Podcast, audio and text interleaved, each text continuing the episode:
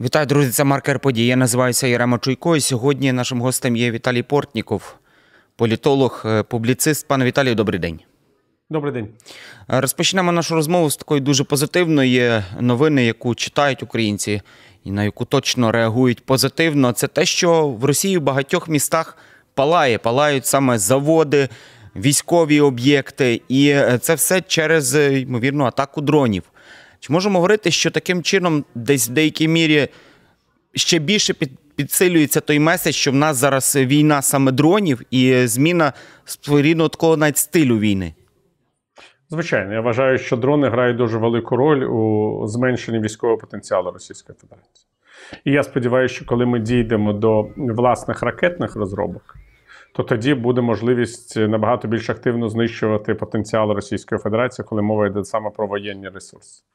Тому що ми маємо усвідомлювати, що саме зменшення цих арсеналів Російської Федерації, її ресурсів, і нафти, і газу, і зброї, все це принаймні створює умови для того, щоб ми поговорили про припинення воєнних дій і осяжні перспективи. Ще одна справа, насправді, яка відбувається в наших ворогів, так, за якими ми також спостерігаємо з певним таким задоволенням, це протести. Останні в Уфі. Чи можуть вони до чогось призвести? Я маю на увазі, чи можуть призвести до чогось глобальнішого, масштабнішого? Ви вірите в це? Ну, по-перше, я не вважаю, що ми маємо в щось вірити. Ми маємо реально аналізувати ситуацію. Передумов для якогось глобального протесту в Російській Федерації немає. Та й сам протест локальний, який би він не був, він теж не призводить до якихось серйозних змін.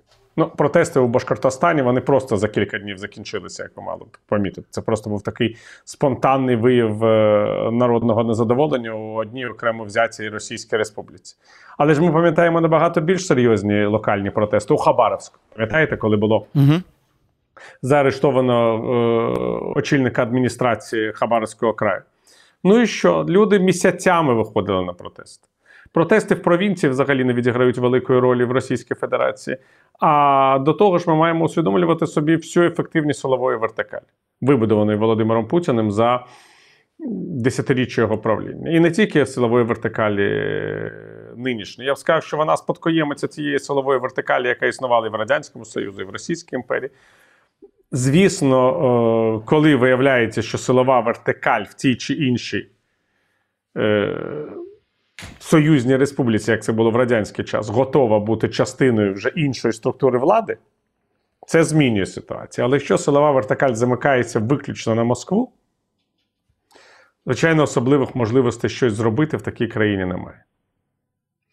Далі поговоримо про справи наші. І напередодні Михайло Подоляк заявив про те, що Україна готова на певні перемовини, переговори, так навіть краще сказати. І чому саме відбулася така заява? Про що це може свідчити? Ні, ну там, мені здається, була інша заява. Там була заява, що Україна готова до перемовини, що Росію е, виключить з Ради безпеки ООН, якщо вона не буде мати ядерної зброї. Я взагалі не знаю, чому я маю це коментувати. Зрозуміло. Переходимо далі і поговоримо про Сполучені Штати Америки. Тому що е, яка загалом є побоювання до того, що президентом може стати Трамп? Що це взагалі значитиме для України? Зараз дуже важко передбачити, як закінчаться президентські вибори в Сполучених Штатах. Я пропоную дожити до дві тисячі двадцять п'ятого року. У нас буде непростий дві тисячі двадцять четвертий, якщо відповідати на питання, що буде після президентських виборів Сполучених Штатів. Звичайно, у Дональда Трампа свої уявлення про те, як має закінчитися російсько-українська війна, але ж ви не забувайте, що навіть якщо він переможе на виборах у листопаді дві тисячі двадцять четвертого року, на дві тисячі двадцять п'ятий рік може бути абсолютно інша ситуація. На театрі воєнних дій, в суспільстві, як в українському і в російському. Ви ж бачите, що зараз за місяць дуже часто більше змінюється, ніж за рік. А за рік іноді нічого не змінюється. Тому що те, що ми сьогодні з вами обговорюємо, ми з вами могли б обговорювати і в листопаді, так би мовити, дві тисячі двадцять другого року, коли завмерла врешті-решт лінія фронту. Якщо вона буде в такому стані і на листопад дві тисячі двадцять четвертого року, це одна історія. Якщо не буде, це інша історія. Це я взагалі весь час кажу, не, не займайтеся прогнозами під час війни. Під час війни у людини проста задача вижити, а не прогнозувати події. І реагувати на актуальні якісь випробування. А чим загрозливим, можливо, бути, я десь переформатую запитання, чим загрозливим може бути Дональд Трамп, от загалом і його заяви, і його ідеї?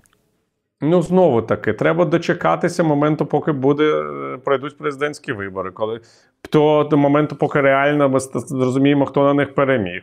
В політиці немає значення жодне слово. В політиці мають значення вчинки. І вчинки, вони так чи інакше пов'язані з актуальною ситуацією, яка буде на момент, коли, якщо, якщо в Америці з'явиться новий президент, то все. Орбан і Фіцо в тандемі. Чим вони небезпечні для нас і загалом чого можна також від них? Не скажу очікувати, але є вже певні такі розмови, що вони можуть бути разом вже так повноцінно. Ну, не зрозуміло, наскільки повноцінно. Насправді, Словаччина дуже обережно проводить свою європейську політику, і Роберт Фіцо завжди був цим відомий.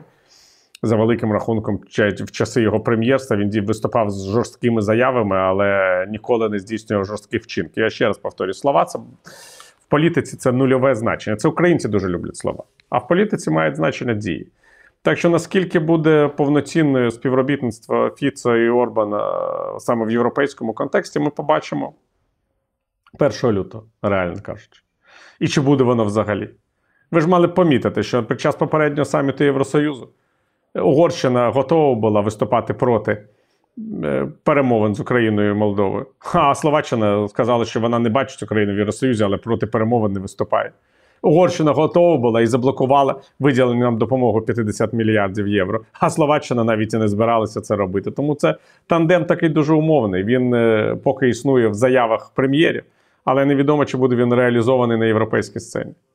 Так що про це рано говорити.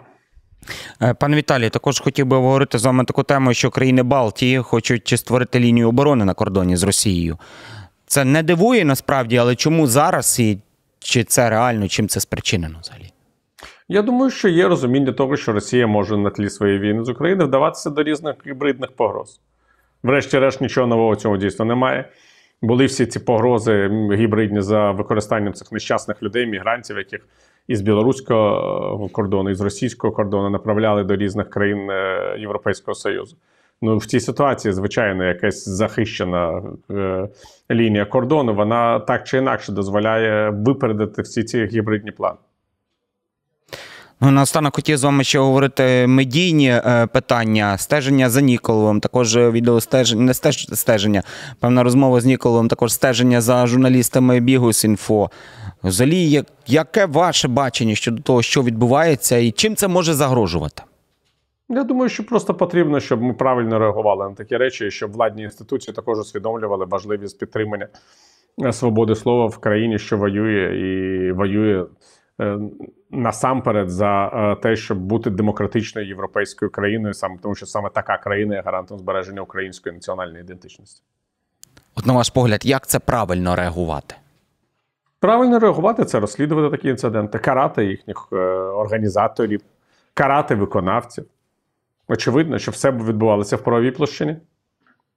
Ну, що це говорить загалом? Чи є певні претензії до влади через те, що от відбуваються саме такі відеоспостереження? Якщо ми дізнаємося, що до цього причетні владні інституції, звичайно, мають бути претензії до влади. Ми ж маємо отримати справедливі результати розслідування, хоча б по справі Бігус.Інфо. Це доручення президента, хай його виконують. Зрозуміло. Віталій Портников, журналіст, публіцист, політолог, спілкувався з нами в маркері події. Я називаюся Ярема Чуйко. Дякую вам за розмову, пане Віталію. Всіляких вам разів. До побачення.